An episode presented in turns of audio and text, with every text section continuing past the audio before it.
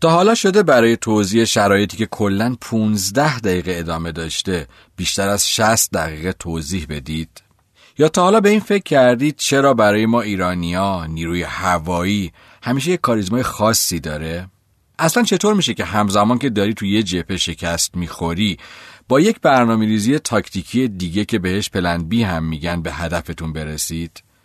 چطوری می‌تونید راهی رو برید که بدونید در اون راه با احتمال 75 درصد کشته میشید؟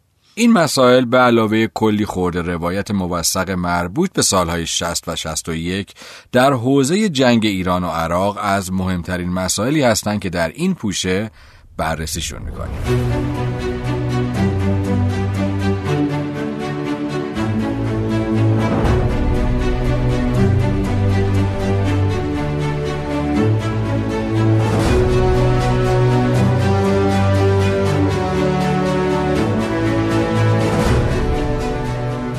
پوشه 8 بغداد 1361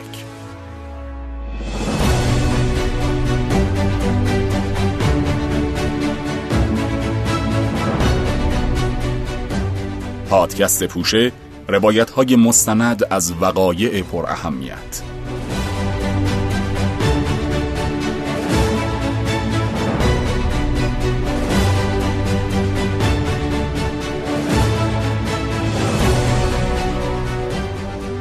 دوستان عزیز سلام.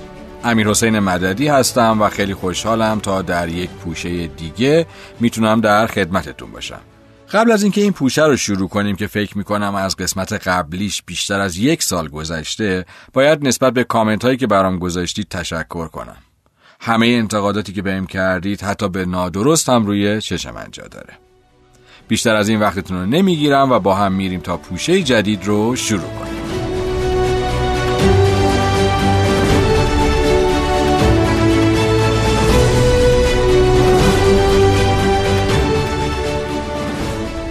در سال 1340 شمسی در اوج جنگ سرد و فضای دو قطبی بین غرب و شرق با هدف وحدت بین کشورهایی که در اردوگاه های کمونیسم یا کاپیتالیسم قرار نداشتند تشکلی ایجاد شد که بهش جنبش عدم تعهد می‌گفتند. گام اصلی و اولیه جنبش عدم تعهد در باندونگ اندونزی در آوریل 1960 میلادی برداشته شد که طی اون 29 نفر از سران کشورهایی که عمدتا از نسل قبلی کشورهای استعمار شده به حساب می اومدند با هدف تعیین و ارزیابی مسائل جهانی در اندونزی گرد هم اومدند. در اثر نتیجه حاصل از کنفرانس باندونگ کشورهای عضو جنبش در خلال پانزدهمین نشست مجمع عمومی سازمان ملل متحد تصمیم به گسترش اعضا گرفتند و در همون سال 17 کشور جدید آفریقایی و آسیایی به عنوان عضو جدید پذیرفته شدند.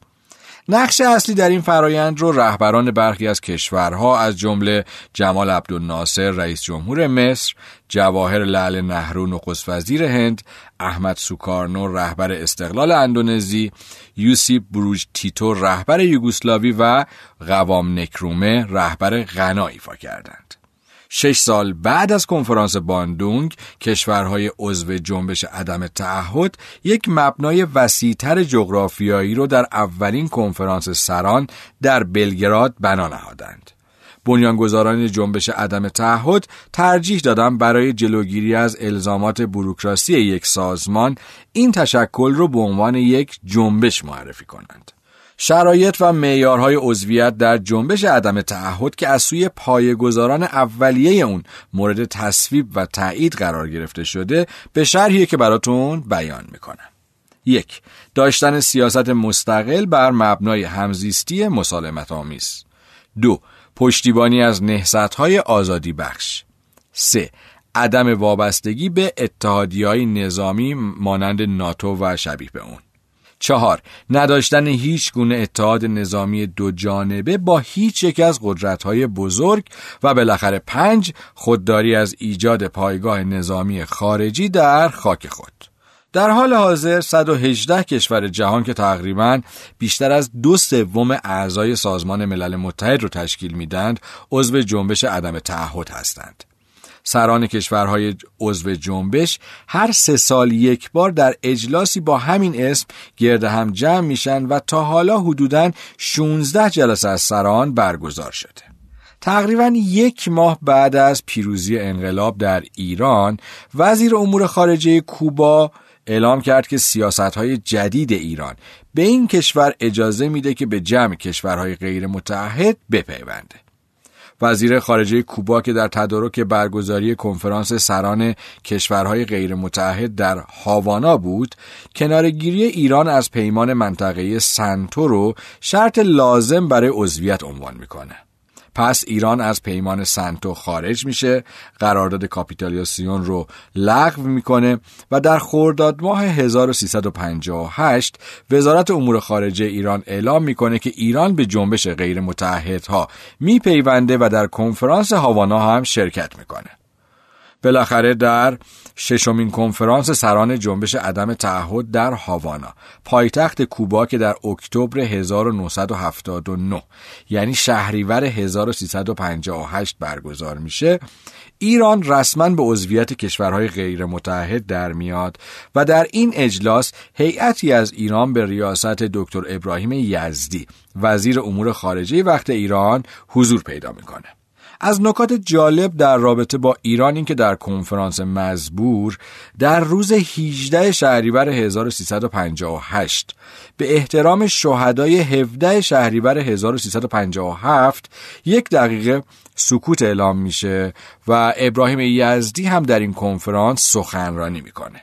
نکته مهم دیگه در رابطه با ایران این بود که بندهای 139, 140 و 141 به طور کامل به ایران اختصاص پیدا می‌کنه و در اون نسبت به پیروزی مردم ایران و سرنگونی رژیم شاه و همچنین ایجاد امیدواری برای تمام مردم جهان در به دست آوردن آزادی و استقلال خودشون ابراز مسرت میشه. در بیانیه پایانی اجلاس هاوانا هم از قطع روابط ایران با اسرائیل و آفریقای جنوبی و همچنین خروج ایران از پیمان سنتو استقبال میشه.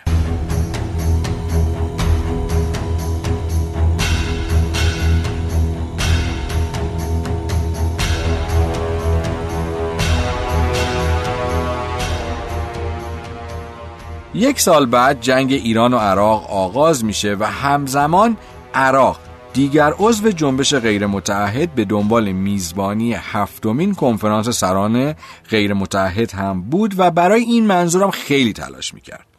از طرف دیگه برای ایران خیلی سخت بود که اجازه بده تا عراق میزبان هفتمین دوره این اجلاس بشه.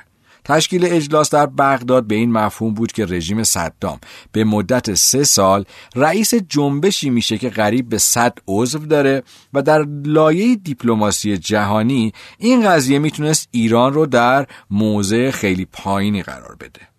وزارت امور خارجه ایران دست کم از بهمن 1360 تحرکات دیپلماتیک خودش رو آغاز می‌کنه و وزیر امور خارجه وقت ایران یعنی دکتر علی اکبر ولایتی در سخنرانی ها و مصاحبه های خودش موضع قطعی ایران رو مبنی بر عدم صلاحیت عراق برای میزبانی اعلام می‌کنه. در 14 بهمن 60 در ملاقاتش با مقامات ارشد کوبایی در حاشیه نشست مجمع عمومی سازمان ملل باز هم مخالفت خودش رو با برگزاری کنفرانس آینده جنبش عدم تعهد در بغداد اعلام می‌کنه و میگه که عراق با اقدامات تجاوزکارانه خودش اصول جنبش رو نقض کرده و این مسئله باید در کنفرانس بعدی وزرای خارجه غیر متعهدها در هاوانا مطرح بشه.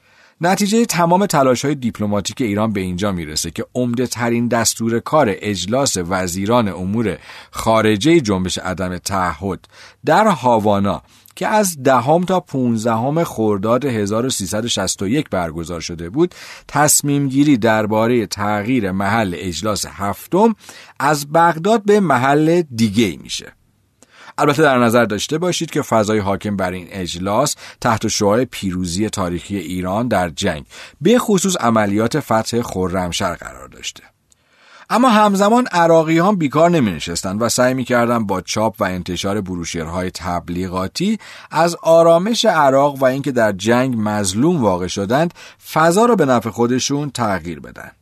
اما به موازاتش و از مدتها قبل صدام حسین کارهای زیادی برای گرفتن موافقت اعضای موثر جنبش به منظور میزبانی اجلاس هفتم رو انجام داده بود. مثلا پیمانکاری احداث محل اجلاس و همچنین تجهیزات فنیش رو در بغداد به پیمانکاران یوگوسلاوی داده بود و در کنارش قصد داشت با کمک اقتصادی به کوبا نظر مثبت اونها رو هم به دست بیاره.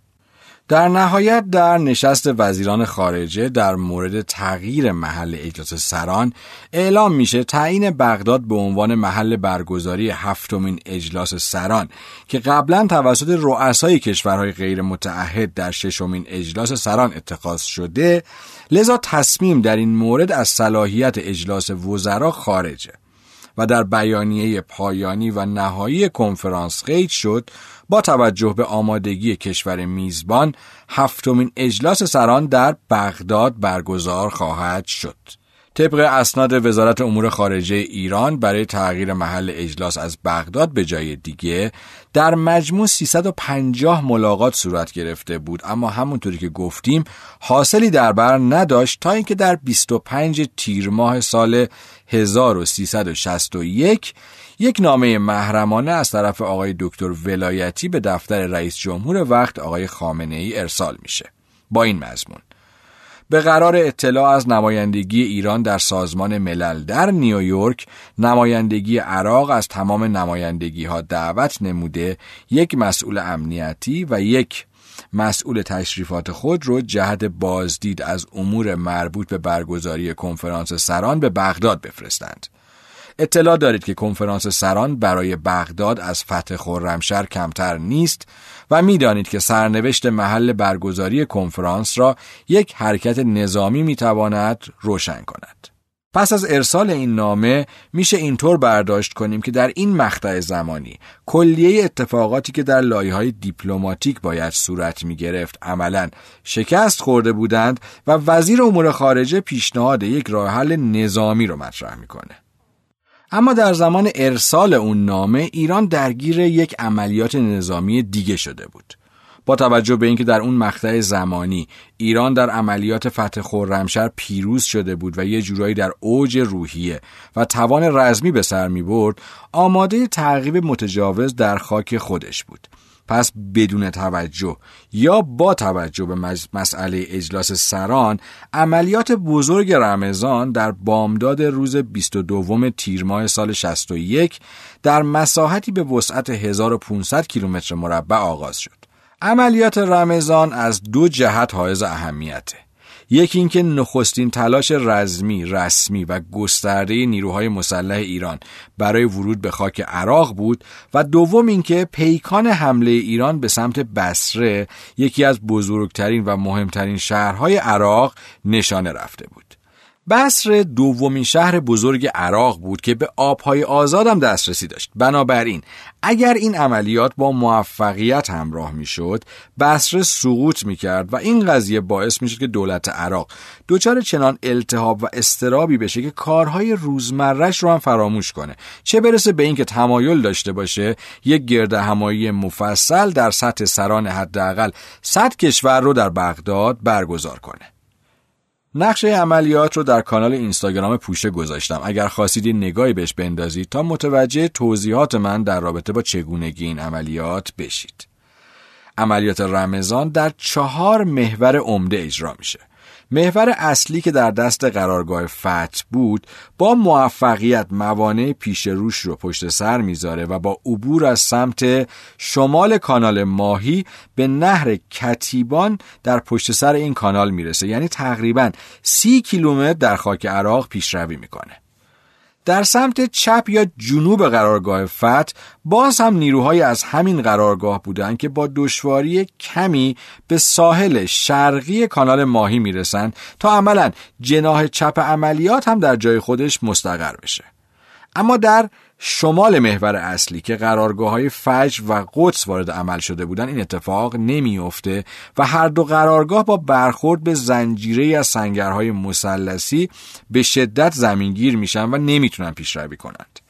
متوقف شدن این دو قرارگاه در رویارویی با سنگرهای مسلسی باعث میشه که جناح راست و به عبارت دیگه شمال محور قرارگاه فتح خالی بمونه و رزمنده های این قرارگاه از این جناح به شدت آسیب پذیر میشن ضد حملات یا پاتک های نیروی زمینی ارتش عراق به جناح راست نیروهای قرارگاه فتح تلفات قابل توجهی رو به این نیروها از حیث شهادت یا اسارت وارد می‌کنه و باقی مانده این نیروها هم تا قبل از شروع ظهر روز 23 تیر عقب نشینی می‌کنن و به مواضع اولیه خودشون برمیگردند. با عقب نشینی قرارگاه فتح عملا روزهای 24 و 25 منطقه در یک آرامش نسبی به سر می‌بره 25 چه روزی بود؟ همون روزی بود که نامه آقای دکتر ولایتی به آقای خامنه ای ارسال میشه. برگردیم به محور عملیات. طی این دو روز ایرانیا در حین تحمل تلفات مرحله اول و در حالی که نیروی جدیدی هم به استعداد رزمی واحدهای حمله ور اضافه نشده بود تجدید قوا کردند. در ساعت نه نیم شب 26 دوباره مانند سری اول این عملیات قرارگاه فت پیشروی خودش رو آغاز می‌کنه اما این بار با از بین بردن خط مقدم نیروی زمینی ارتش عراق در همون محور قبلی یعنی پاسکال زید تا طلوع آفتاب خودش رو به ساحل شرقی کانال ماهی میرسونه. این بار اونا از کانال ماهی عبور نمی‌کنن چرا که پیش بینی می‌کردن. با توجه به دور قبلی همین عملیات قرارگاه نصر یا قدس در مواجهه با سنگرهای مسلسی به مشکل بخورن. بنابراین همونجا آرایش نظامیشون رو می‌گیرن و همزمان این بار فقط قرارگاه نصر از سمت شمالشون پیشروی خودش رو آغاز می‌کنه. پیش بینی درست از آب در میاد و قرارگاه نصر موفق نمیشه که بار دیگه از سنگرهای مسلسی عبور کنه و فاصله ایجاد شده در شمال قرارگاه فتح محل مناسبی رو شکل میده برای اینکه دائما مورد حجوم پاتک عراقیا قرار بگیرند. با طلوع خورشید در روز 27 نیروهای قرارگاه فتح که متکی به ساحل کانال ماهی بودند با اینکه تمام امکانات رزمی و زرهی خودشون رو برای دفع پاتک های سنگین ارتش عراق در جناه راست خودشون بسیج کرده بودند باز هم توان مقاومت در برابر حملات کوبنده نیروهای زرهی عراق در دشت صاف بسره رو نداشتند و تا قبل از تاریک شدن اون روز دوباره به مواضع قبلی خودشون عقب نشینی می کنند. سنگرهای مثلثی تقلیدی بود از استحکامات ارتش اسرائیل در صحرای سینا در برابر ارتش مصر که در حد فاصل جنوب طلاییه تا پاسگاه زید ایجاد شده بودند. حتی هنوز هم اگر با Google Map یا Google Earth اون منطقه رو بررسی کنید آثار این سنگرها رو می‌تونید ببینید. نزدیک شدن به این سنگرها با تلفات بسیار زیادی همراه بود و در صورتی که نیروهای ایران موفق به ایجاد یک شکاف در هر یک از ازلای مثلث می شدند مثلث های کوچیک داخل مثلث بزرگ بلافاصله وارد عمل شده و ضمن از بین بردن نیروهای ایرانی به سرعت اقدام به ترمیم شکاف ایجاد شده می کردند. به این ترتیب نیروی زمینی ارتش عراق که پنجاه روز قبل خرمشهر رو با دادن غنایم بسیار و اسرای بیشمار از دست داده بود با پیشبینی اینکه دیر یا زود ایران به تلافی تجاوز به طرف بسره حرکت می‌کنه در دشت بسره اقدام به تقویت موانع موجود و ایجاد استحکامات از جمله سنگرهای مسلسی جدید کردند. با به بنبست رسیدن عملیات رمضان در دو مرحله نخست فرماندهان ارشد نیروهای مسلح در ایران با درک اینکه پیشروی به طرف بسره به این شکل امکان نداره مرحله سوم عملیات رو با هدف ایجاد خسارت به نیروی زمینی ارتش عراق و گرفتن تلفات دشمن برنامه ریزی کردند. به خصوص که دو مرحله قبلی این عملیات باعث شده بود تا تمرکز نیروهای عراقی از حیث ارسال نیرو به این منطقه از جنگ جلب بشه. امیدواری به اثرگذاری عملیات رمضان در سرنوشت جنگ و همچنین سرنوشت محل برگزاری سران اجلاس غیر متحدها تقریبا داشت به یأس تبدیل می شد. عملیات رمضان با در نظر گرفتن امکانات تدارکات و نیروهایی که پای کار اومده بودند میبایست به یک عملیات تعیین کننده و سرنوشت ساز تبدیل می‌شد که نشد در حالی که یک هفته بعد موعد برگزاری مقدمات اجلاس سران غیر متحد در بغداد فرا می رسید هنوز هیچ زمزمه ای از تغییر مکان برگزاری از طرف اعضای سازمان عدم تعهد شنیده یا مشاهده نمی‌شد.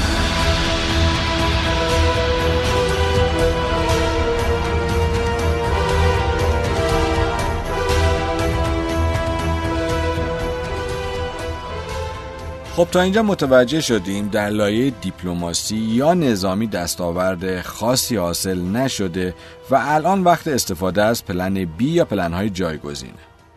تدوین استراتژی در این برهای زمانی برای همه ما در هر سطح از جامعه لازم و واجبه. اگر به زندگی شخصیمون یا فضای کاریمون دقت کنیم یا درش مقداری تعمل کنیم دقیقا متوجه میشیم که ما باید کجاها تغییر مسیر بدیم یا کجاها باید اصلاح بشه حتی. اینجا بد نیست به شما که اهل شنیدن پادکست هستید یه پادکست خوب رو معرفی کنم که فقط در شنوتو منتشر میشه و تقریبا بهترین خلاصه کتاب های جهان در حوزه مدیریت و کارآفرینی رو با لحنی صمیمی اما بدون خارج شدن از روایت اصلی کتاب بیان می‌کنه. پادکست کاما با روایت سرکار خانم شقایق اسماعیلیان که پیشنهاد می‌کنم حتما بشنوید. پادکست خوبیه و طرفدارم کم نداره. بگذاریم. قصد تبلیغ نداشتم اما خدایش پادکست خوبی بود که حیفم اومد اینجا معرفیش نکنم. برگردیم به پوشه خودمون. مقامات سیاسی ایران که تمرکز زیادی روی اجلاس سران داشتند همزمان با عملیات رمضان به دنبال تاکتیک های دیگه هم بودند. بنابراین در جنگ های رسانه ای استراتژی دولت ایران از متزلزل کردن پایه های رژیم بس به ناامن نشون دادن بغداد که محل برگزاری اجلاس سران بود تبدیل میشه. سخنگوی وزارت امور خارجه ایران اعلام می‌کنه که عراق و بغداد به دلیل جنگ با ایران ناامن هستند و رژیم بس در تأمین امنیت این شهر به عنوان میزبان اجلاس سران ناتوانه. در ادامه و بدون هیچ تأخیری سخنگوی وزارت امور خارجه عراق هم در پاسخ اعلام می‌کنه که پدافند پایتخت عراق یعنی بغداد دست کمی از مسکو نداشته هیچ راه نفوذی برای هیچ یک از پرنده های رزمی ارتش ایران وجود نداره و هر هواپیمایی که قصد نفوذ به بغداد رو داشته باشه با توجه به حجم محافظت از آسمان در بیرون از بغداد سرنگون میشه. نکته ای که در این میان قابل توجه اینه که در کشاکش رجزخونی های جنگی دو طرف که مرتبا آمارهای تبلیغاتی از سیر جنگ برای رسانه های بین المللی مانند بی بی سی و غیره رو مخابره می کردند و از قدرت خیلی زیادشون در میدون جنگ و خارج از اون صحبت می کردند صحبت های سخنگوی وزارت امور خارجه عراق واقعا درست بود. طبق آخرین عکس های شناسایی هوایی صورت گرفته توسط نیروهای ایرانی بغداد و حاشیه اون دارای سه حلقه یا رینگ پدافندی پرقدرت و پرحجم بودند این رینگ ها دارای پیشرفته ترین و متنوع ترین توپ های پدافندی و سایت های موشکی بودند تا اگر شکاری بمبافکن های دشمن که منظور ایران هست در هر ارتفاع و سرعتی به بغداد نزدیک بشند نتونن از اون عبور کرده و منهدم بشند پس از یک طرف رژیم بس و ارتش عراق در اقدام پیشگیرانه بغداد رو به مجهز به پدافندی بی سابقه کرده بود و از طرف دیگه با شکست عملیات رمضان در مراحل یک و دو و ادامه عملیات در مراحل بعدی در حالی که سخنگوی وزارت امور خارجه ایران صحبت از ناامن بودن آسمون عراق می کرد به احتمال نزدیک به یقین ایرانیا به عنوان ترکش آخر از نیروی هوایی و شکاری بمب خودشون استفاده خواهند کرد. یعنی میشه نتیجه گرفت که انجام هر نوع حمله هوایی به بغداد یک عملیات از پیش لو رفته بود.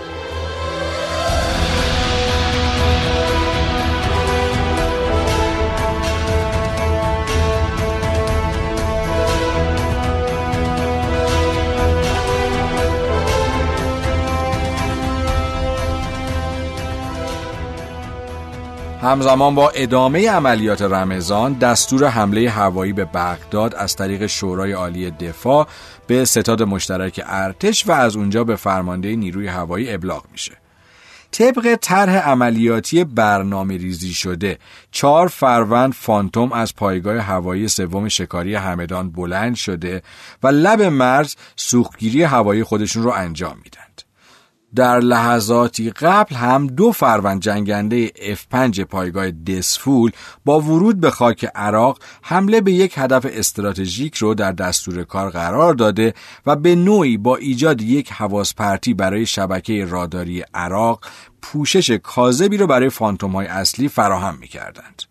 با پایان یافتن حمله F5 ها فانتوم ها در ارتفاع پست وارد خاک عراق شده و سمت حمله به بغداد رو می گرفتند. همزمان با حرکت فانتوم ها در خاک دشمن یک فروند هواپیمای C130 هم که نقش شنود ارتباطات و مکالمه بیسیم ارتش عراق رو به عهده داره به مرز نزدیک میشه و با حرکت رفت و برگشتی در امتداد خط مرزی تمام صحبت های رادیویی دشمن رو زیر نظر می‌گیره و علاوه بر جمعآوری اطلاعات لازم از این مکالمات در صورت لزوم خلبانان فانتوم ها رو از اتفاقات در حال وقوع آگاه می‌کنه. طبق پیشبینی این طرح عملیاتی یکی از فوانتوم ها در حین عبور از رینگ های پدافندی مورد اصابت آتش زمین به هوای دشمن قرار می‌گیره و ساقط میشه. اما سه فروند دیگه موفق به دستیابی به آسمان بغداد میشند هدف در نظر گرفته شده برای این حمله پالایشگاه نفت ادوره عراق بود. این پالایشگاه در کنار رودخونه دجله در جنوب شرقی بغداد اون زمان واقع شده و یکی از پالایشگاه های استراتژیک صنعت نفت عراق محسوب میشه. با توجه به پیام عملیات که ناامن نشون دادن فضای بغداد بود این بمباران باید به شکلی انجام می گرفت که چنان دودی آسمون بغداد رو بپوشونه که دولت عراق به هیچ وجه نتونه اون رو لاپوشونی کنه مثلا بگه هواپیماهای خودم بودن یا دشمنان داخلی یک ساختمان اداری رو منفجر کردند به عبارت دیگه اختیار عمل در حوزه خبررسانی باید کاملا از عراقیا سلب می‌شد. اما فرمانده وقت نیروی هوایی ایران یعنی جناب سرهنگ موینپور تحریزی انجام شده توسط متخصصین معاونت عملیات رو بعد از مطالعه اینطور پارافنه بودند که تعداد پرنده های شرکت کننده در عملیات بالاست در تحریزی مجدد طوری برنامه ریزی کنید که فقط دو فروند F4 آزم بغداد شوند و پروازهای جانبی را هم حذف کنید. بعد از بحث ها و اتفاقاتی که بین کارشناسان دفتر برنامه ریزی رخ میده طرح جدیدی برای عملیات طراحی میشه که میزان از دست دادن نیرو 75 درصد تخمین زده میشه یعنی اگر دو هواپیمای افشار برای عملیات یا برای این عملیات به عراق برن یکشون حتما ساقط میشه و دیگری هم به احتمال 50 درصد ساقط میشه. با ابلاغ مأموریت و ارسال طرح عملیاتی به پایگاه سوم شکاری در تاریخ 28 تیر ماه سال 1361 معاونت عملیات پایگاه یعنی آقای یاسینی شش نفر از خلبانان کابین جلو و عقب رو به دفتر خودش احضار می‌کنه و مأموریت حمله به بغداد رو بهشون ابلاغ می‌کنه. خلبانان کابین جلو آقایان عباس دوران، اکبر توانگریان و محمود اسکندری و خلبانان کابین عقب آقایان منصور کاظمیان، خسروشاهی و ناصر باقری. دوستان عزیزم لطفا نام محمود اسکندری رو در Google search کنید. ایشون یکی از عواملی بودند که باعث خلق این پوشه شدند. از نظر من ایشون یکی از ستارگان آسمان ایران در طول تاریخ هستند. بگذاریم. طبق برنامه ریزی که خود پایگاه انجام داده بود هواپیمای شماره یک آقایان دوران و کازمیان هواپیمای شماره دو آقایان توانگریان و خسرو شاهی و هواپیمای شماره سه محمود اسکندری و ناصر باغری بودند. با توجه به اینکه عملیات باید با دو هواپیما انجام می گرفت، هواپیمای سوم نقش ذخیره دسته پروازی رو داشت.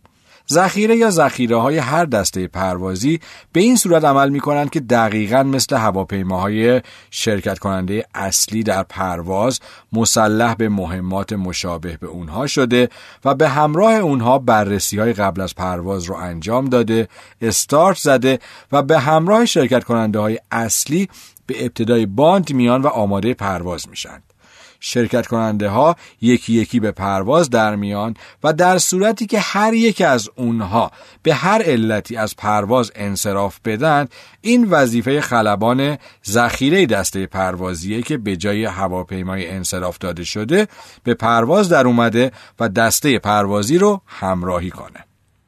با ابلاغ دستور عملیات هر شش نفر به اتاق جنگ میرن و طرح پروازی رو با هم بررسی می‌کنن و در پایان لیدر دسته که آقای دوران بودند به صورت کامل و جامع دیگران رو توجیه می‌کنند که عملیات باید چجوری انجام بشه. مسیر کامل رفت و برگشت بمباران هدف هدف جایگزین حالات اضطراری و باندهای فرود اضطراری در مسیر رو هم با, هم بررسی و نهایی می‌کنند. یه لحظه به این فکر کنید که در جلسه شرکت کردید که از شما می‌خوان کاری رو انجام بدید که در خوشبینانه ترین حالت به احتمال 75 درصد شما سعی و سالم از اون مأموریت بر نمیگردید. یه لحظه چشاتون رو ببندید و تصور کنید.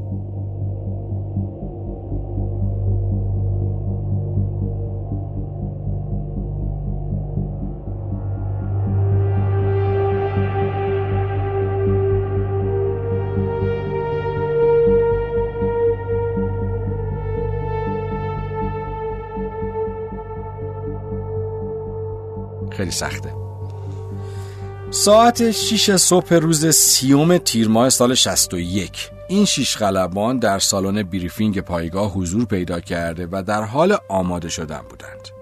آقای دوران دوباره طرح عملیات رو مرور کرد چند دقیقه بعد هر سه هواپیما به ترتیب شماره پروازی پشت سر هم محوطه پناهگاه ها رو ترک و به سمت ابتدای باند حرکت کردند. در اینجا هواپیمای شماره دو که مربوط به آقای توانگریان بود دچار نقص فنی میشه و آقای اسکندری در کنار عباس دوران عملیات رو آغاز می‌کنه. این دو هواپیما بعد از اینکه از زمین جدا میشن و اوج می‌گیرن تقریبا در کنار همدیگه با محوریت لیدر پرواز یعنی هواپیمای عباس دوران به سمت غرب و شهر مهران حرکت می‌کنند. در جنوب شهر مهران رشته کوه زاگرس دارای یک دره بزرگ شرقی غربیه اون دره معمولا منطقه‌ای بود که هواپیماهای ایران وارد خاک عراق می شدند. از اینجا به بعد در کشور عراق با یک پهنه بیابون مانند خیلی تخت تا خود بغداد بدون وجود هیچ گونه آرزه مهم جغرافیایی قابل توجهی ادامه پیدا می‌کنه. من در سفری که چند سال پیش به مهران داشتم یه تعداد عکس از اون منطقه گرفتم و باهاتون در اینستاگرام پوشه به اشتراک می‌ذارم تا شما یه تصویر ذهنی از این عملیات و فضای خلبانان ما داشته باشید.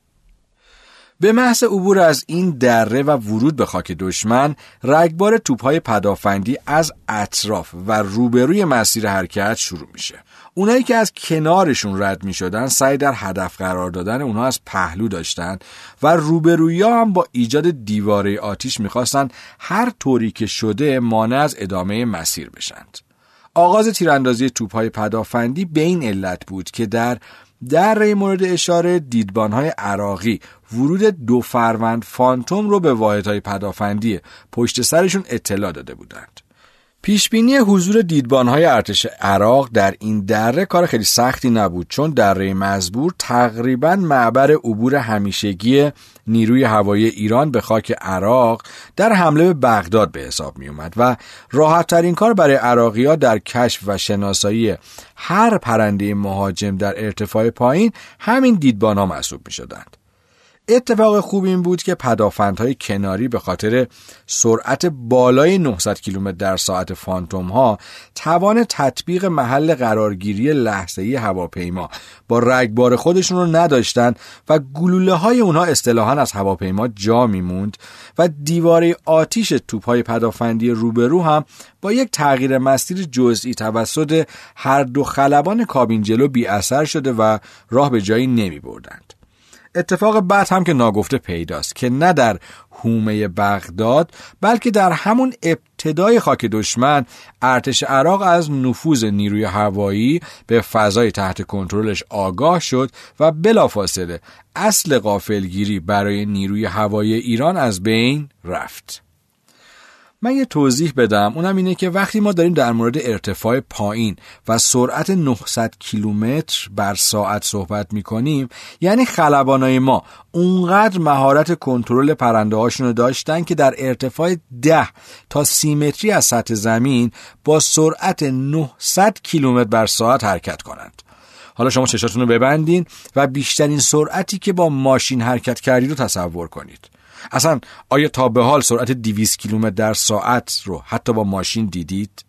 یا هواپیمای مسافربری که مثلا سرعتشون به 300 کیلومتر در ساعت می‌رسه و اونم با اون ارتفاع بالا. پس تاکتیک ارتفاع پایین و سرعت بالا که منجر میشه تا پرنده از تیررس رادارهای زمینی کشور دشمن پنهان بمونه خیلی به توانمندی خلبان وابسته است. بگذریم و برگردیم به ماجرای خودمون. نیروی هوایی همین که جنوب مهران رو برای حرکت به سمت عمق خاک عراق انتخاب کرده بود پیشاپیش هدف نهایی را برای دشمن آشکار کرد. بماند که کشمکش های سیاسی شدید یکی دو ماه گذشته ایران و عراق بر سر محل برگزاری اجلاس و همچنین خط و نشون هایی که ایران در عرصه بین المللی برای عراق کشیده بود شکی باقی نمیذاشت که هر دسته پروازی تهاجمی که از طریق هر سه استان کرمانشاه، ایلام و خوزستان وارد آسمان عراق بشن صد درصد و بدون شک هدفشون بمباران نقطه در بغداده و این یعنی ارتش عراق شامل پدا پدافند زمین به هوا، موشک های رهگیر، توپ های پدافندی و از همه مهمتر جنگنده های رهگیر با فراغ بال و زمان کافی 170 کیلومتر فرصت داشتند تا این دو برنده رو سرنگون کنند. ناصر باغری خلبان کابین عقب محمود اسکندری در خاطرات خودش میگه که هنوز سری اول از توپهای پدافندی رو پشت سر نگذاشته بودند که یک گلوله کوچک آتیش رو در حال حرکت به سمت دسته پروازی می‌بینند. در پروازهای برون مرزی آتش بزرگ به معنای حرکت موشک های بزرگ مثل سام دو یا سام 6 به سمت پرنده هاست و گلوله های کوچیک متعلق به موشک های مثل سام هفته. موشک های سام دو و سام 6 از سایت های موشکی باید شلیک می شدن. اما سام هفت دوش پرتاب بود و توسط نفر حمل و شلیک می شد.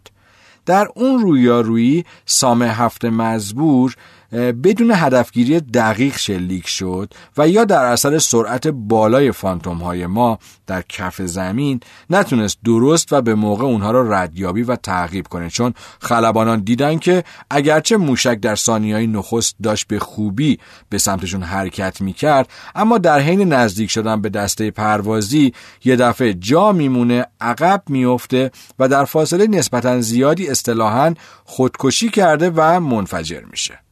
پشت سر گذاشتن اولین سری از توپهای پدافندی در مدت زمان کمتر از سی ثانیه دومین سری از این توپها روبروی فانتوم ها سبز میشه که این مجتمع پدافندی تقریبا تا حومه بغداد ادامه داشتند. هنوز سه دقیقه از ورود به خاک عراق نگذشته بود که در سامانه هشدار دهنده راداری داخل هواپیماها متوجه میشن که رادار چند جنگنده روی هواپیمای ایرانی قفل شده. لازم یه بار دیگه جغرافیای منطقه رو با هم بررسی کنیم در مسیر رسیدن هواپیماها به شهر بغداد دو پایگاه هوایی مهم وجود داشت پایگاه هوایی الرشید در بغداد که دارای جنگنده شکاری های میگ 23 بودند و پایگاه هوایی کوت در 150 کیلومتری جنوب شرق بغداد که دارای جنگنده شکاری های میراژ افوان بودند. حضور جنگنده های رهگیر پیشرفته و بروز میراژ افوان فرانسوی و خلبانانش که از آموزش های بسیار کامل و حرفه‌ای نیروی هوایی ارتش فرانسه بهره برده بودند رو اصلا نمیشه دست کم گرفت. در اوایل پاییز سال 1360 یعنی حدوداً نه ماه قبل در اولین عملیات گسترده ایران برای آزادسازی بستان با اینکه هیچ نوع اطلاعاتی از عملیاتی شدن شکاری های افوان در دسترس نبود اونا ناگهان وارد میدان میشن و نیروهای ایرانی رو غافلگیر می‌کنن و حتی در 24 ساعت سه فروند از جنگنده های F-14 ایرانی رو در آسمون سرنگون می‌کنند. افراد مطلع در حوزه جنگ و نظامیگری می‌دونن که ساقط کردن F-14 که یک شکاری فوق پیشرفته و مدرن به حساب می اومد حداقل در اون بازه زمانی اصلا کار ساده ای نیست اما این اتفاق در عملیات فتح بستان میافته. همونجوری که گفتم هنوز سه دقیقه از ورود به خاک عراق نگذشته بود که سیگنال فعالیت رادارهای جنگنده های رهگیر عراقی که بدون شک های افوان پایگاه هوایی کوت بودند در سامانه های هشدار دهنده راداری فانتوم های ایرانی دریافت میشه. از اینجا به بعد خلبان های کابین عقب علاوه بر اینکه حواسشون به فعالیت سایت های موشکی و راداری در مسیر بود باید رادارهای جنگنده های رهگیر رو که روی هواپیماهاشون متمرکز شده بود رو هم رصد می‌کردند تا از جانب اونها هم در امان باشند. سرعت بالا و ارتفاع پایین جواب داده بود و با اینکه در سامانه های هشدار دهنده راداری جنگنده ها دیده می شدند ولی اونا نمی‌تونستند که موقعیت فانتوم های ایرانی رو شناسایی کنند و با اینکه در دیدشون بودن اما نمی‌تونستند در فاصله قرار بگیرند که بتونن موشک راداری یا حرارتی به سمت هواپیمای ایرانی شلیک کنند.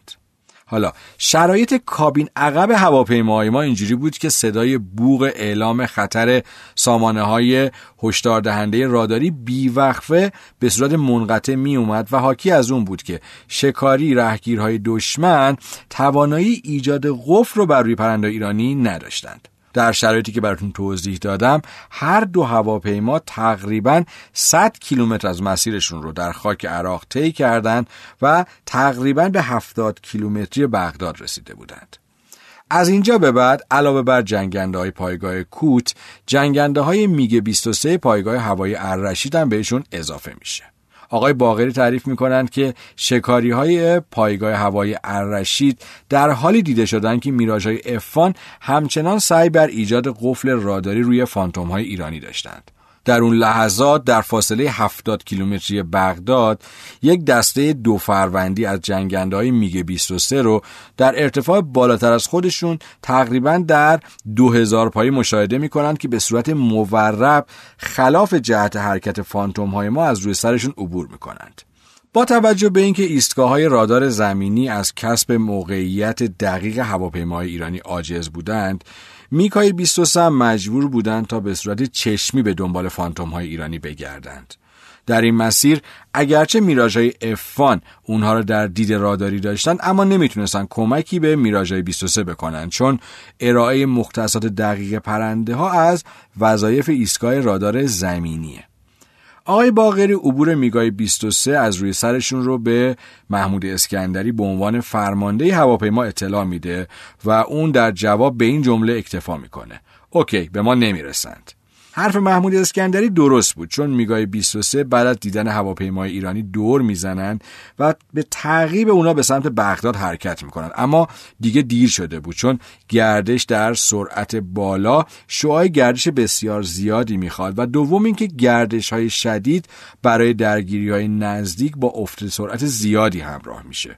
به عبارت دیگه تا شکاری های عراقی خواستن در موقعیت درست و صحیح پشت سر هواپیمای ایرانی قرار بگیرن و اونا رو در برد موشک های خودشون قرار بدن عملا هواپیمای ایران به آسمان بغداد رسیده بودند. ناگفته نمونه. پایگاه هوایی الرشید که مهمترین وظیفش محافظت از آسمان بغداده. صرفا به اعزام اون دو فروند میگه 23 اکتفا نکرده و هواپیمای دیگه ای رو هم معمول رهگیری فانتوم های ایرانی کرده بود. چرا که سامانه های هشدار دهنده رادیویی هواپیماها لحظه از فعالیت باز نمونده بود و دائما اعلام خطر می‌کرد. در همین شرایط و در حالی که موشک های زمین به هوا هم هر از گاهی به سمت فانتوم های ایرانی شلیک می‌شد اونا به اولین حلقه از پدافند محافظ بغداد رسیدند هنوز توپ ها و سایت های موشکی حلقه اول در دید چشمی اونها قرار نگرفته بود که در چند ثانیه صدها هزار چراغ نورانی متحرک و پرسرعت از زمین به آسمون روانه شدند و به طور مستمر هم ادامه داشتند. دیدن این بیشمار گلوله گداخته سرخ و زرد سرگردون در آسمون در مسیر رسیدن به هدف در اون گرگ و میش طلوع آفتاب دل هر خلبان جنگنده ای رو به وحشت میندازه. اما عملا محمود اسکندری یا عباس دوران خلبانان معمولی نبودند که بخوان در اثر این استرس تصمیمات غلط اتخاذ کنند. به خصوص محمود اسکندری که تا اون تاریخ از جنگ با شرکت در معمولیت های فوق پیچیده و سرنوشت ساز مرد لحظات سخت و خطرناک بود. از شاهکارهای ایشون میشه به بازگردوندن هواپیمای افچار آقای خزرایی از پایگاه هوایی پالمیرای سوریه به ایران از داخل خاک عراق یا انهدام پل نیروی زمینی ارتش عراق بر روی اروند در عملیات فتح خرمشهر که منجر به پیروزی ایران میشه نام برد. اولین اتفاقی که با شروع آتشبازی زمین به هوای ارتش عراق میفته اینه که چراغهای قرمز رنگ رهگیری هوایی سامانه های هشدار دهنده راداری فانتوم های ایرانی خاموش میشه و صدای بوغ منقطع و اعصاب خورد کنه اونها که تقریبا از اولین لحظات ورود به عراق به صدا در اومده بود قطع میشه. و این یعنی اینکه جنگنده های رهگیر از ادامه عملیات رهگیری انصراف میدن و از اینجا به بعد حاکم حاکمیت مطلق در اختیار پدافند زمین به هواست. البته ناگفته نمونه که هواپیماهای رهگیر در واقع همون میک های 23 در بیرون مرز شرقی پایتخت منتظر میمونند تا اگر هواپیمای ایرانی بتونه از عملیات خودش موفق بیرون بیاد در ادامه مسیر باهاشون درگیر بشن. هنوز چند ثانیه ای از قطع شدن صدا و خاموش شدن چراغ قرمز رهگیری هوایی نگذشته بود که حالا چراغ قرمز سام روشن و اعلام خطر صوتی مخصوصش در کلاه پروازی خلبانا به صدا در میاد. چراغ قرمز سام بدون تردید متعلق به سایت های موشکی و راداری سام 3 و سام 6 ارتش عراق بود چون دو سایت موشکی مزبور متخصص درگیری با پرنده های مهاجم ارتفاع پست و ارتفاع متوسط بوده و پدافند ارتش عراق هم به وفور هر دوی این موشک ها رو در اختیار داشت. خلبانان کابین عقب الان موظف بودند ضمن ارائه اطلاعات لازم درباره تهدیدات پیشرو به خلبان کابین جلو. سامانه جنگ الکترونیک هواپیما رو هم به کار انداخته و به ترتیب رادارهایی که بیشتر از همه روشون کار می‌کردن رو دچار اختلال کنند تا مسیر به نسبت امنی در روبروی هواپیما ایجاد بشه. طبق برنامه ریزی که از قبل و در جلسه توجیهی عملیات توسط لیدر دسته یعنی عباس دوران صورت گرفته بود فانتوم های ما به محض رسیدن به اولین حلقه آتش زمین به هوا پرواز جمع نزدیک رو رها کرده و آرایش پرواز جمع تاکتیکی ارتفاع پایین رو می گرفتند. تا از تداخل در پرواز یکدیگه جلوگیری کرده و همزمان تمرکز و یک پارچگی آتش توپهای پدافندی رو هم از بین ببرند. در حین ورود به دیواره آتش حلقه اول خلبانان کابین جلو خیلی مسلط فضای کوچیکی رو یا فضاهای کوچیکی رو در درون دریایی از گلوله ها و آتیش پیدا کرده و با کمی اصلاح جهت دیواره مزبور رو رد کردند. در حالی که اونها عملا در حال نزدیک شدن به حلقه دوم بودند شدت آتیش به مراتب افزایش پیدا کرده بود و به غیر از دیواره آتش روبروشون پدافند ارتش عراق با ایجاد چیدمانهای خطی توپهای ضد هوایی در امتداد مسیرهای منتهی به پایتخت تهدید دیگه ای رو هم برای اونا ایجاد کرد که البته با توجه به سرعت فانتوم های ما عملا اثرگذاری نداشت. ضمن اینکه موشک های دوش پرتاب هم مثل قبل همچنان در منطقه وجود داشتن و سعی می‌کردن به سمت فانتوم های ما شلیک کنن که خب شلیکاشون با عبور با فاصله خودکشی می‌کردند. دو ثانیه قبل از ورود به حلقه دوم باز هم محمود اسکندری در مسیر نفوذ به بغداد کمی اصلاح اعمال کرد تا از گزند گلوله های دیواره آتیش این حلقه هم بدور باشه. در حین عبور از این دیواره آتیش پنج تا 6 گلوله به زیر هواپیمای اونا برخورد می‌کنه اما نشانگرهای حیاتی هواپیما مثل دور موتورها، فشار سامانه هیدرولیک و نشانگر آتش سوزی در موتورها خوشبختانه همگی در حالت عادی و نرمال بودند. اینکه چرا خلبانای ما برای عبور سلامت از هر دیواره آتیش اقدام به انحراف جزئی از مسیر اصلی می کردن به این علت بود که قبل از رسیدن به رینگ اول محافظتی بغداد اونا با یک گردش به سمت 320 درجه آخرین اصلاح مسیر رو انجام داده بودند و با طی همین جهت دقیقا از روی پالایشگاه الدوره عبور می کردند. از طرف دیگه با توجه به اینکه جنگنده های ما حامل بمب های زیادی بودند که اونا رو فوق العاده تنبل و سنگین می‌کرد پس با انجام یک یا چند گردش یا تغییر مسیر شدید دچار افت سرعت قابل ملاحظه می شدن که قطعا اونا رو به یک هدف آسون و قابل دسترس برای موشک های زمین به هوا یا توپ های ضد هوایی عراقی تبدیل می کرد. در خاطرات ناصر باغری نقل شده که در حین عبور از حلقه دوم پدافندی محافظ بغداد یک سایت موشکی سامسه رو مشاهده می‌کنه که حرکت پرتابگرهای موشک که روی هر کدومشون سه عدد موشک سامسه نصب شده بود به سمت ایران تنظیم شده بودند.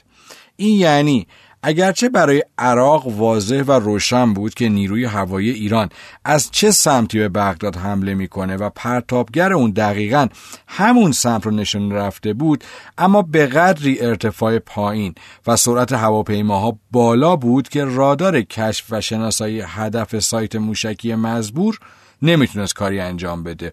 پس فانتوم های ایرانی در حالی رینگ دوم پدافندی عراق رو رد کردند که تمام سایت های موشکی در رینگ دوم سرگردان و خاموش باقی بودند. در این مرحله زمان ورود به حلقه سوم پدافندی بغداد شروع شده بود. ارتش عراق بدون اقراق بزرگترین حجم آتش رو آغاز کرده بود اما از طرف فانتوم های ایرانی باز هم یک اصلاح مسیر جزئی و باز هم برخورد تعدادی گلوله به زیر شکم هواپیما.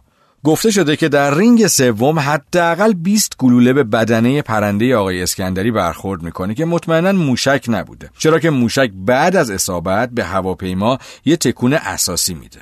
اگر مسئله بدشانسی یا اتفاقات ویژه رو کنار بذاریم جنگنده های F4 واقعا مثل تانک هستند و به راحتی سرنگون نمیشن.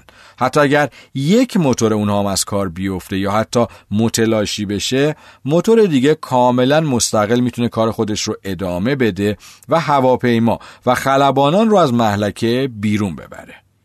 برگردیم به داخل کابین هواپیما. در حالی که تمام سامانه های هشدار دهنده راداری پر شده بود از نقاط نورانی که محل استقرار سایت های موشکی زمین به هوا رو بهشون نشون می‌داد اونا, اونا تونستن با موفقیت از حلقه سوم پدافندی هم عبور کنند. البته توجه داشته باشید که سامانه های هشدار دهنده راداری هواپیماهایی مثل F4 که محصول کشور امریکا بودند صرفا سامانه های ایستگاه راداری موشک های زمین به هوایی که تولید شوروی اون زمان بودند رو نشون می‌داد. بنابراین با توجه به اینکه ارتش عراق متوجه شده بود که نیروی هوایی ایران در پروازهای برون مرزی به داخل خاک عراق فقط و فقط از تاکتیک پرواز در ارتفاع پایین استفاده می‌کنه اقدام به خرید سامانه های پدافندی زمین به هوای پروتال از آلمان و رولند از فرانسه کرده بود و این موشک های زمین به هوا جزو بهترین و کارآمدترین در رده خودشون در دنیا محسوب می شدند و به خصوص رولند که به مراتب جدیدتر و پیشرفتهتر از کروتال بود و در بین تسلیحات پدافند موشکی ارتفاع پایین در سطح جهان واقعا حرفایی برای گفتن داشت و به تازگی هم در ارتش عراق وارد خدمت شده بود. این یعنی که سامانه های هشدار دهنده راداری هواپیماهای F4 در برابر پدافندهای هوایی مثل رولند یا کورتال هیچ واکنشی از خودشون نشون نمی‌دادند و طبیعتا خلبان های کابین عقب هم هیچ اقدام مختل کننده ای رو نمی‌تونستن بر ضد اونا انجام بدند. با این حال باز هم سرعت نزدیک به 900 کیلومتر بر ساعت و توان ویژو مثال زدنی آقایان اسکندری و عباس دوران در پرواز ارتفاع پایین و چسبوندن هواپیما به کف زمین به نفع ایران وارد عمل میشه و اونا موفق میشن حلقه سوم پدافندی رو هم پشت سر بذارن. طبق برنامه ریزی ها در این نقطه باید آخرین تصحیح مسیر انجام بشه. بنابراین ناصر باغری با استفاده از سیستم ناوبری هواپیما درجه انحراف از مسیر رو محاسبه و خطاب به اسکندری میگه 15 درجه به بعد از اعلام تصحیح جهت به خلبان کابین جلو که بعد از اصلاح جهت حالت هجومی به پرنده داده بود فاصله با پالایشگاه رو محاسبه می‌کنه و بلا فاصله زمان باقی مانده تا هدف رو برای اسکندری اعلام می‌کنه. فاصله تا هدف 8 ثانیه. بعدش بلا فاصله در کمتر از دو ثانیه صحت عملکرد همه سامانه های حیاتی هواپیما رو بررسی می‌کنه و در همین حین صدای کلیک در رادیو به گوششون می‌رسه. این صدا طبق برنامه توجیه عملیاتی از طرف لیدر دسته یعنی عباس دوران به معنای مسلح کردن بمب ها بود. این کار باید توسط خلبان کابین جلو صورت بگیره که گرفت. الان دیگه وارد بافت مسکونی بغداد شده بودند و آماده حمله به پالایشگاه ادوره دودکش های بزرگ از دوره دیده می‌شد و از اینجا به بعد خلبان کابین عقب دوباره باید مراقبت می‌کرد از فعالیت سامانه های موشکی زمین به هوای دشمن که طبق گزارش هایی که وجود داره این سامانه ها در خود شهر عراق بر روی اکثر ساختمون های دولتی و اداری هم نصب شده بود و دائما در حال شلیک به سمت پرنده های ایرانی بودند و اینطور نبود که بعد از عبور از رینگ سوم پدافندی عملیات حملات ضد هوایی و یا سامانه های موشکی زمین به هوای عراق متوقف شده باشه. با این کار پایتخت عراق عملا تبدیل به یک میدان جنگ شده بود و از دید خود عراقیا این مزیت رو داشت که احتمال ساقط کردن هواپیماهای ایرانی رو بالاتر می برد و اگر حتی خلبانان ایرانی موفق می شدن که اهداف خودشون رو مورد اصابت موشک یا بمب قرار بدند با وجود اینکه وعده عراقیا در امنیت کامل آسمان عراق پوچ از آب در می اومد با این حال می‌تونستن ادعا کنند که ما همه متجاوزان به آسمان پایتخت رو ساقط کرده یا مثلا خلبان پرنده های مهاجم رو به اسارت گرفتیم. بگذاریم. در این عملیات استفاده از های تأخیری در دستور کار فانتوم های ایرانی قرار داشت و استفاده از این بمب ها برخلاف بمب های عادی این مزیت رو داشت که نیازی به گرفتن ارتفاع یا کاهش سرعت برای پرنده وجود نداشت و خلبان می‌تونست در سرعت بالا و ارتفاع پایین بدون هر نوع حرکت اضافی ها رو روی هدف رها کنه و با همون سرعت در حالی که سبکتر شده آسمان هدف رو ترک کنه. بعد از عبور از دودکش های پالایشگاه توپ های پدافندی در پالایشگاه به طرفشون شلیک کردند که باز هم اگرچه تعداد توپ ها زیاد و حجم آتش بالا بود اما همونطوری که الان خودتون می‌تونین حدس بزنین به خاطر سرعت بالا و ارتفاع پایین اتفاق خاصی برای هواپیماها نیفتاد و محمود اسکندری که مهارت خیلی خاصی در رهاسازی بمب ها در نقاط درست با توجه به سرعت هواپیما و سایر شرایط داشت تونست همه بمب های تأخیری خودش رو از زیر بالها و بدنه رها کنه. باز هم ناصر باقری تعریف می‌کنه که ستونهای دود حاصل از انفجار به قدری حجیم و غلیز بودند که یک آن بین هواپیما و خورشید تازه طلوع کرده ساعت 6 و 25 دقیقه صبح حائل شده و داخل کابین رو کاملا تاریک کرده بود.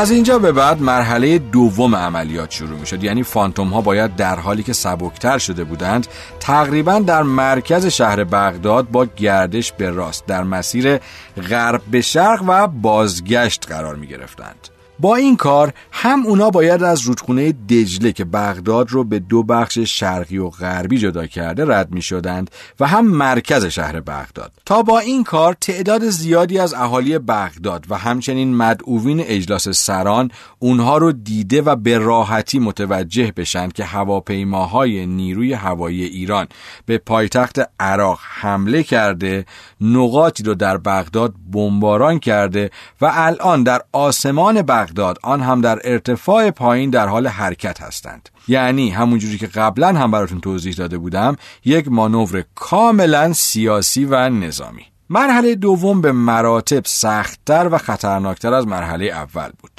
به طور معمول وقتی که هواپیماهای ایران برای بمباران یک نقطه از بغداد یا هر جای دیگه حرکت می کردند بعد از بمباران با همون سرعت ادامه مسیر می‌دادند و در یک نقطه امن گردش کرده و مسیر برگشت خودشون رو به سمت ایران تعیین می‌کردند. یا از ابتدا به سمت غرب بغداد می‌رفتند و از غرب بغداد حمله خودشون رو آغاز کرده و از همون مسیر به سمت ایران برمیگشتند. اما این بار باید در بغداد یعنی در خطرناکترین منطقه گردش به راست می‌کردند و این یعنی سرعت هواپیما کم میشه ارتفاع زیاد میشه و فرصت مناسبی رو برای پدافندها یا موشک زمین به هوای دشمن مهیا می‌کردند. طبق خاطرات ناصر باغری در زمان گردش به راست هواپیماهای ایرانی این آخرین باری بود که ایشون موفق میشه تا هواپیمای عباس دوران رو مشاهده کنه. چون طبق طرح توجیهی عملیات از اینجا به بعد باید هر کدوم از هواپیماها به صورت انفرادی عمل کرده و بخش دوم عملیات رو اجرا کنند. تاکتیک محمود اسکندری در این قسمت از مأموریت گردش به راست بسیار شدید بود و هدفش از این گردش سنگین این بود که در اون جهنم گلوله های آتیش زمین به هوا هرچه سریعتر پرنده خودش رو از گردش در آورده و سینه هواپیما رو اصطلاحا از دسترس پدافند هوایی عراق دور نگه داره. با شروع گردش به راست اونها از جنوب رود دجله که از وسط بغداد میگذره منطقه سبز بغداد که محل استقرار کاخ صدام مجلس عراق ساختمان وزارت دفاع و چند ساختمان بزرگ دولتی دیگه هم هست رو دور زده و در شمال این منطقه از روی پل جمهوری عبور می‌کنند که اتفاقا الان سفارت ایران در بغداد هم در همون حوالیه.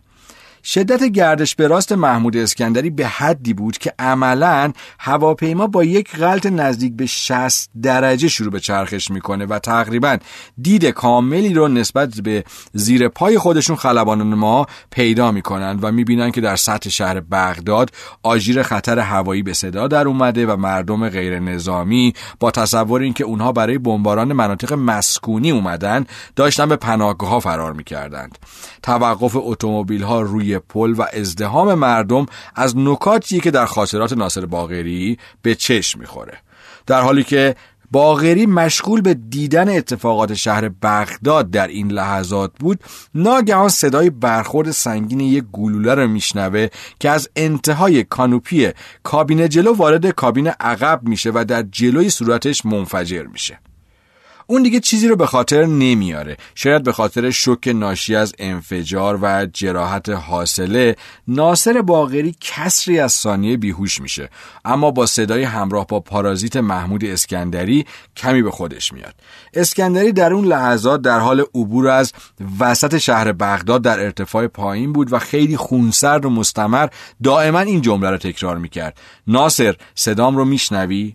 بعد از چهار یا پنج ثانیه که باغری به خودش میاد پاسخ میده که بله قربان بگوشم و اسکندری در پاسخ میگه ناصر ایجکت نکن هواپیما تحت کنترله. به این ترتیب محمود اسکندری هم به جهت زنده بودن ناصر باغری خیالش راحت میشه هم اینکه با یک اعلام هشدار کلی باغری رو از ایجکت کردن برحذر می‌کنه. اتفاقی که بعضا در عملیات های مشابه برای خلبانان کابین عقب رخ داده بود. در حالی که ناصر باغری در حال بررسی سامانهای اصلی هواپیما در همون شرایط زخمی هست صدای عباس دوران در رادیو به گوش می‌رسه که میگه شماره دو ما رو زدن هر دو موتور ما آتیش گرفته. اسکندری بدون مکس و در جواب دوران میگه شماره یک ما رو هم زدن ادامه بدین. در این لحظه که هواپیمای فانتوم شماره یک دچار آتش سوزی شده بود در صورتی که فانتوم شماره دو کاملا سالم و قبراق هم بود عملا کاری از دستش بر نمی اومد چه برسه حالا که هواپیمای شماره دوی ما هم عملا آبکش شده بود و علاوه بر زیر از رو هم مورد اصابت گلوله های کالیبر سنگین پدافند دشمن قرار گرفته.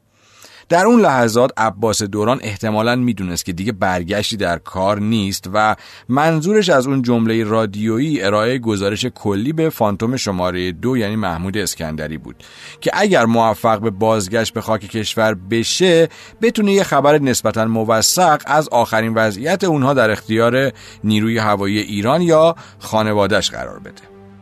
لحظه لحظه بسیار دردناکیه. صحنه جا گذاشتن دو نفر از بهترین افسران ارتش ایران در خاک دشمن. فانتوم شماره دو عملا اثر یا ردی از شماره یک نمی‌بینه و البته خودشون هم با اینکه دچار خسارت شده بودن اما همچنان زیر آتش شدید زمین به هوای پدافند درون شهر بغداد قرار داشتند. اسکندری با اتمام گردش در ثانیه هایی که باغری تقریبا بیهوش بود هواپیما رو به حالت عادی در آورده بود و با استفاده از قدرت هر دو موتور سرعت هواپیما رو به حد اکثر رسونده بود. اونا موفق میشن بافت مسکونی شهر بغداد رو پشت سر گذاشته و با رسیدن به حومه پایتخت پدافند پراکنده و کم حجم ارتش عراق در شمال و شمال شرق بغداد رو هم رد کنند هواپیمای محمود اسکندری ظاهرا اشکال عمده ای نداشت. سامانه های حیاتی مثل موتورها و هدایت به خوبی کار می‌کردند و سامانه های هشدار دهنده هم در سکوت مطلق بودند. سرعت دوباره نزدیک به 900 کیلومتر بر ساعت و ارتفاع زیر 20 متر و جهت غرب به شرق.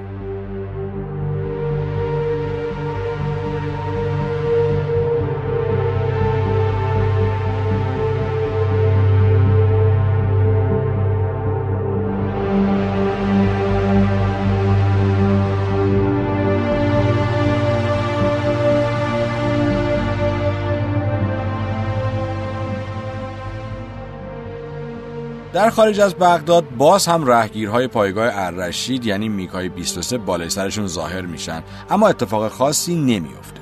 حدود 6 دقیقه از بغداد دور شده بودند و در حالی که ناصر باغری همچنان در حال بررسی سامانهای هشدار دهنده و سایر نشانگرها بود صدای محمود اسکندری رو روی, داخل، روی رادیوی داخلی میشنوه که میگه ناصر آماده باش. باغری تعجب می‌کنه چون اگر هر پرنده شکاری رهگیری هم در این مسیر قرار داشته باشه اول اون باید متوجه می‌شد باغری با نگاه کردن به راست و چپ یه پایگاه لوجستیکی بسیار بزرگ با حجم عظیمی از کامیون، تانکر آب، تانکر سوخت، لودر و بلدوزر رو می‌بینه. با توجه به میله پرچم بزرگ و میدان صبحگاهی که پر از سربازان عراقی بود اونجا حتما یک پایگاه بزرگ یا یک پادگان بزرگ لوجستیکی در وسط بیابون بود. باغری که در حال تجربه اولین پرواز با محمود اسکندریه از همکاراش شنیده بود. در هر مأموریتی ایشون یک هدف ارزشمند رو با چشم شناسایی کرده و به طور خودکار مأموریت بعدی رو هم در همون زمان انجام میده. برای همین الان ناصر باغری متوجه منظور جمله محمود اسکندری شده بود. اما همزمان نگرانم بود چون پرندهشون کاملا زخمی بود. جز 600 گلوله توپ 20 میلیمتری دماغه فانتوم سلاح دیگه ای نداشتند.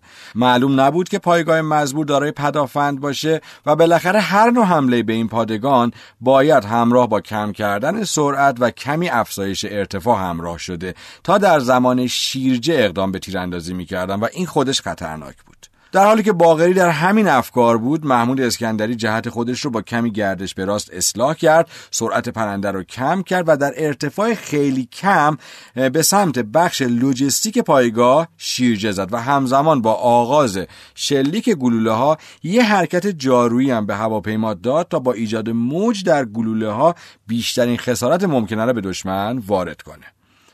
باغری تعریف می‌کنه که بعد از شیرجه و صعود دوباره افجار که باعث میشه تا من دید کاملی به عقب هواپیما پیدا کنم صحنه خیلی عجیبی رو می‌بینم. یک نوار پهن سیاه رنگ طولانی که از ابتدای پارکینگ ماشینالات تا انتهای اون کشیده شده بود که محدوده برخورد گلوله ها با تجهیزات مزبور بود و در درون نوار سیاه رنگ ده ها ستون دود کوچیک و بزرگ و شعله های بزرگ آتیش که هر کدوم به منزله یک لود لودر، بلدوزر یا کامیون بودند. محمود اسکندری بلا فاصله سرعت رو تا حدود 1200 کیلومتر بر ساعت افزایش و ارتفاع رو به زیر 20 متر میرسونه. سامانهای هشدار دهنده راداری دوباره مثل آسمون بغداد نقاط متعدد نوری رو نشون می‌داد اما این بار خبری از موشکهای زمین به هوا نبود بلکه فقط جنگنده شکاری های میراژ افوان بودند مشخص بود که اتفاقات بغداد به اطلاع پایگاه کوت رسیده و اونا هم تقریبا تمام نیروهای خودشون رو برای سرنگون کردن تک فانتوم ایرانی به آسمون فرستادند. اما عراقی ها علا رقم این که می‌تونستن فانتوم ما رو ببینن اما در رهگیری و شلیک موفق نبودند. در همین شرایط در سی کیلومتری مرز ایران مقدار سوخت به حد بحرانی کاهش پیدا کرده بود و چراغ قرمز هشدار دهنده سوخت هواپیما روشن میشه. احتمالا استفاده مکرر و بیوقفه از سیستم پسسوز برای شتابدهی به هواپیما باعث این وضعیت شده بود. فارغ از دلیل این اتفاق هر آن احتمال داشت که با خاموش شدن موتورها هواپیما سقوط کنه. در حالی که رهگیرهای عراقی همچنان در تعقیب فانتوم ما بودن کوههای زاگرس در شرق دیده میشه الان دیگه می‌شد ارتفاع رو افزایش داد چون مطمئنا از اینجا به بعد جنگنده رهگیرهای F-14 ایرانی هم در منطقه حاضر بودند طبق گزارش های راداری در این منطقه بین 6 تا 12 جنگنده عراقی در تعقیب تک فانتوم ایرانی ما بودند که قطعا برای اجتناب از جنگیدن با F-14 های ایرانی عقب نشینی می‌کردند. البته طبق باز برخی از گزارش ها این تعداد پرنده عراقی تا نزدیکای کرمانشاه تعقیب محمود اسکندری رو ادامه داده بودند. برگردیم به اصل ماجرا. اسکندری که با تغییر جهتهای جزئی در طول مسیر به سمت مهران در حال حرکت بود افزایش ارتفاع رو آغاز می‌کنه و با تبدیل سرعت به ارتفاع علاوه بر کاهش مصرف سوخت در صورت خاموش شدن موتورها می‌تونست حد اکثر گلاید رو به سمت خاک ایران داشته باشه. تو ارتفاع بالاتر با ایستگاه رادار ارتباط برقرار کرده و ضمن مخابره ورودشون به مرز اعلام می‌کنه که از نظر سوخت در مزیق است و درخواست یک تانکر سوخترسان برای سوختگیری هوایی را می‌کنه. افسر رادار هم ضمن خوش آمدگویی مختصات محل تانکر سوخترسان رو اعلام می‌کنه و در ادامه از وضعیت شماره یک می‌پرسه. محمود اسکندری هم بدون اینکه بخواد توضیح بده یا طولانی روی رادیو صحبت کنه در جواب میگه داره میاد. همینطور که ارتفاع پرواز بالاتر میره ناصر باغری با کمال تعجب می‌بینه که اقربه نشان دهنده میزان سوخت در حال حرکت به طرف بالاست و ظرف چند ثانیه چراغ هشدار دهنده مقدار ناکافی سوخت خاموش میشه و اقربه روی 4000 پوند میسته احتمالا گلولایی که در بغداد به این پرنده خورده یکی از اثراتش رو در قسمت سوخت نشون داده. محمود اسکندری بلافاصله روی فرکانس ایستگاه رادار خطاب به افسر رادار عوض شدن تصمیم رو اعلام می‌کنه و میگه که می‌خواد با حرکت به طرف کرمانشاه تو پایگاه هوانیروز اونجا بشینه. افسر رادار هم حرکت به سمت پایگاه هوانیروز کرمانشاه رو بلامانه اعلام می‌کنه. صعود به ارتفاع بالاتر موجب افزایش کارایی سامانه تأمین هوای فشرده‌ای درون مخزن سوخت میشه و حرکت اقربه های نشان دهنده سوخت به طرف رقم 6000 پوند میره. با این مقدار سوخت در صورتی که عدد درستی در حال نمایش بود هواپیما می‌تونست از کرمانشاه عبور کرده و بدون سوختگیری هوایی تو پایگاه مقصد به زمین بشینه. پس محمود اسکندری در ارتباط مجدد با ایستگاه رادار برای بار سوم تصمیمش رو تغییر میده و از سوختگیری هوایی اون رو به حرکت مستقیم به طرف پایگاه هوایی همدان اعلام می‌کنه. افسر رادار هم در جواب باز بودن مسیر به طرف همدان رو تایید می‌کنه. چند دقیقه بعد فانتوم ایرانی ما با موفقیت در پایگاه هوایی همدان به زمین میشینه. در پایگاه غلغله برپا بود. یه سری مبهوت وایساده بودن یه سری اشک میریختن بعضیا در حال گذاری بودن و کلا صحنه صحنه عجیبی بود. چرا که هیچکس انتظار برگشتن فانتوم اف ما رو نداشت. وقتی که خلبانای ما قصد خارج شدن از canopy ای خودشون رو داشتن متوجه میشن که canopy محمود اسکندری قفل شده و امکان باز شدن نداره. بعد از باز شدن canopy محمود اسکندری توسط تیم‌های فنی و های لحظات اولیه به دستور فرمانده پایگاه به جز تیم‌های فنی همگی به محل کارشون برمیگردن و دوروبر هواپیما خلوت میشه. حالا خلبانا می‌تونستن که پرنده خودشون رو ببینن. اونا از چیزی که می‌دیدن واقعا تعجب کرده بودن. آیا اصلا این فانتوم توان پرواز داشت؟ چرا؟ چون مثل هواپیماهای سیبل یا گانری در میدانهای تیر کاملا سوراخ سوراخ دارای شکاف و پارگی ها در بخشهای مختلف و هزار تا مشکل از این دست بود. اما از همه چیز عجیبتر گلوله ای بود که به قسمت عقب canopy کابین جلو برخورد کرده بود. چون شیشه canopy رو کاملا ذوب کرده بود تمام سیستم های eject کابین جلو و سیلندر باز و بست canopy رو هم کاملا از بین برده بود در اون لحظات یکی از مسئولین متوجه میشه که ناصر باغری از ناحیه صورت و سینه و دست زخمی شده و در حال خونریزیه. برای همین تصمیم می‌گیرن که به بیمارستان پایگاه منتقلش کنند. در همین حین محمود اسکندری هم میگه که پشت گردن منم کمی میسوزه. اگه بشه منم باهاتون به بیمارستان میام. اونجا ناصر باغری و بقیه گردن محمود اسکندری رو نگاه می‌کنن و کاملا متعجب میشن. چرا؟ چون یه تیکه از فلز هواپیما یا همون گلوله لعنتی به اندازه یک کف دست پشت گردنش افتاده بود و گردنش کاملا سوزونده بود و ایشون بدون اینکه به این درد توجه داشته باشه در آسمان بغداد در حال انجام عملیات خودش بود.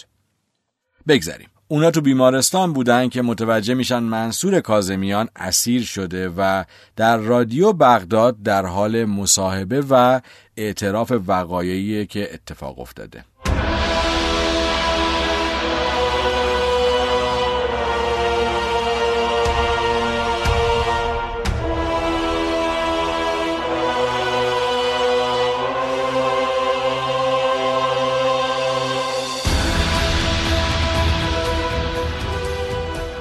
با انتشار گزارش وضعیت امنیت بغداد در رسانه های جهانی چند روز بعد در عواسط مرداد 1361 سازمان وحدت آفریقا اعلام کرد که بغداد محل مناسبی برای گرد همایی غیر متحدها نیست.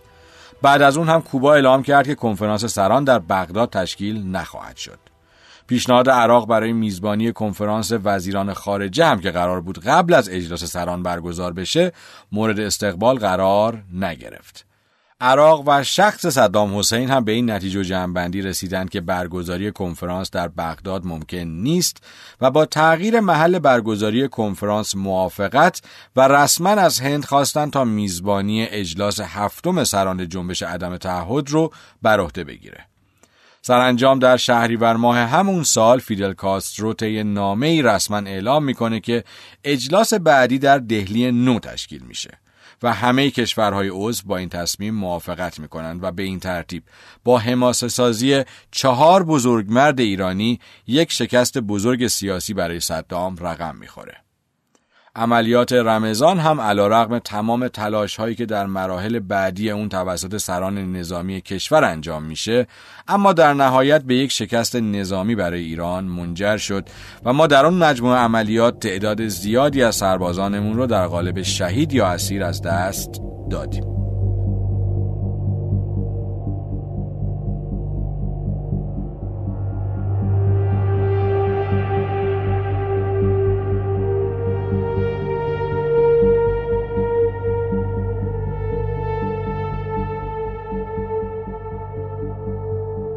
خب دوستان عزیز به انتهای این پوشه رسیدیم و همونطوری که شنیدید یک حماسه توسط چهار فرزند برومند ایران زمین خلق شد که براتون تعریف کردم.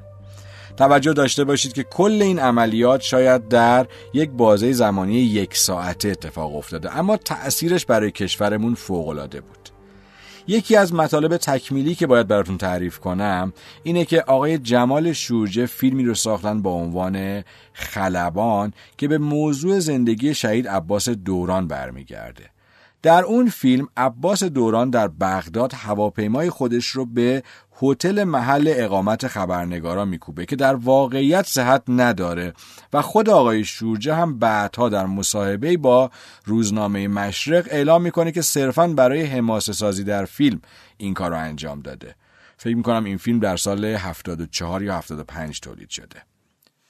در واقعیت عباس دوران تصمیم می‌گیره که اسیر عراقیان نشه و ایجکت نمی‌کنه.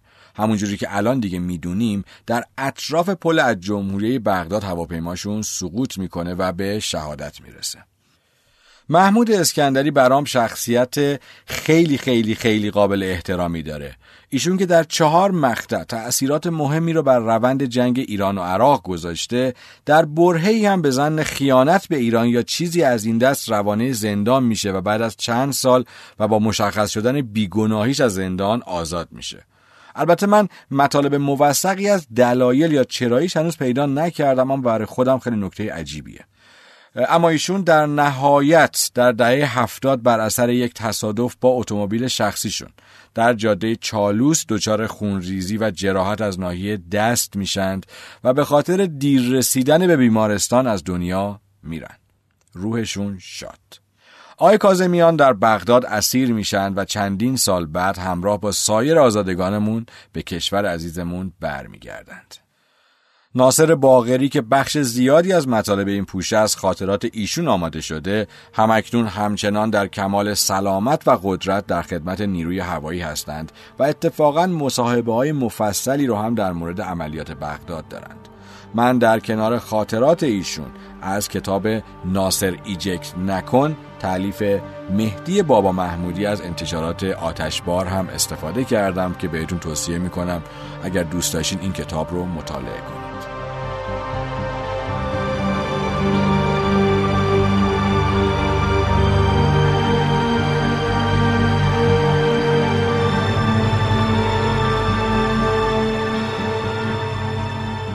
اگر مطالب پادکست پوشه براتون جذابه لطفا پادکست پوشه رو به دوستانتون معرفی کنید. اگر انتقاد یا پیشنهادی دارید لطفا برای من در شنوتو کامنت بذارید. چون من فقط می‌رسم اونجا رو بررسی کنم. و مطمئن باشید که تمام کامنت های شما روی چش بنده جا داره. برای دیدن مطالب تکمیلی تر هم همونجوری که بارها گفتم می‌تونید از اینستاگرام پوشه استفاده کنید. منتظر نظرهای خوبتون هستم تا یک پوشه دیگه ارادتمند شما امیر حسین مددی و خدا نگهدار.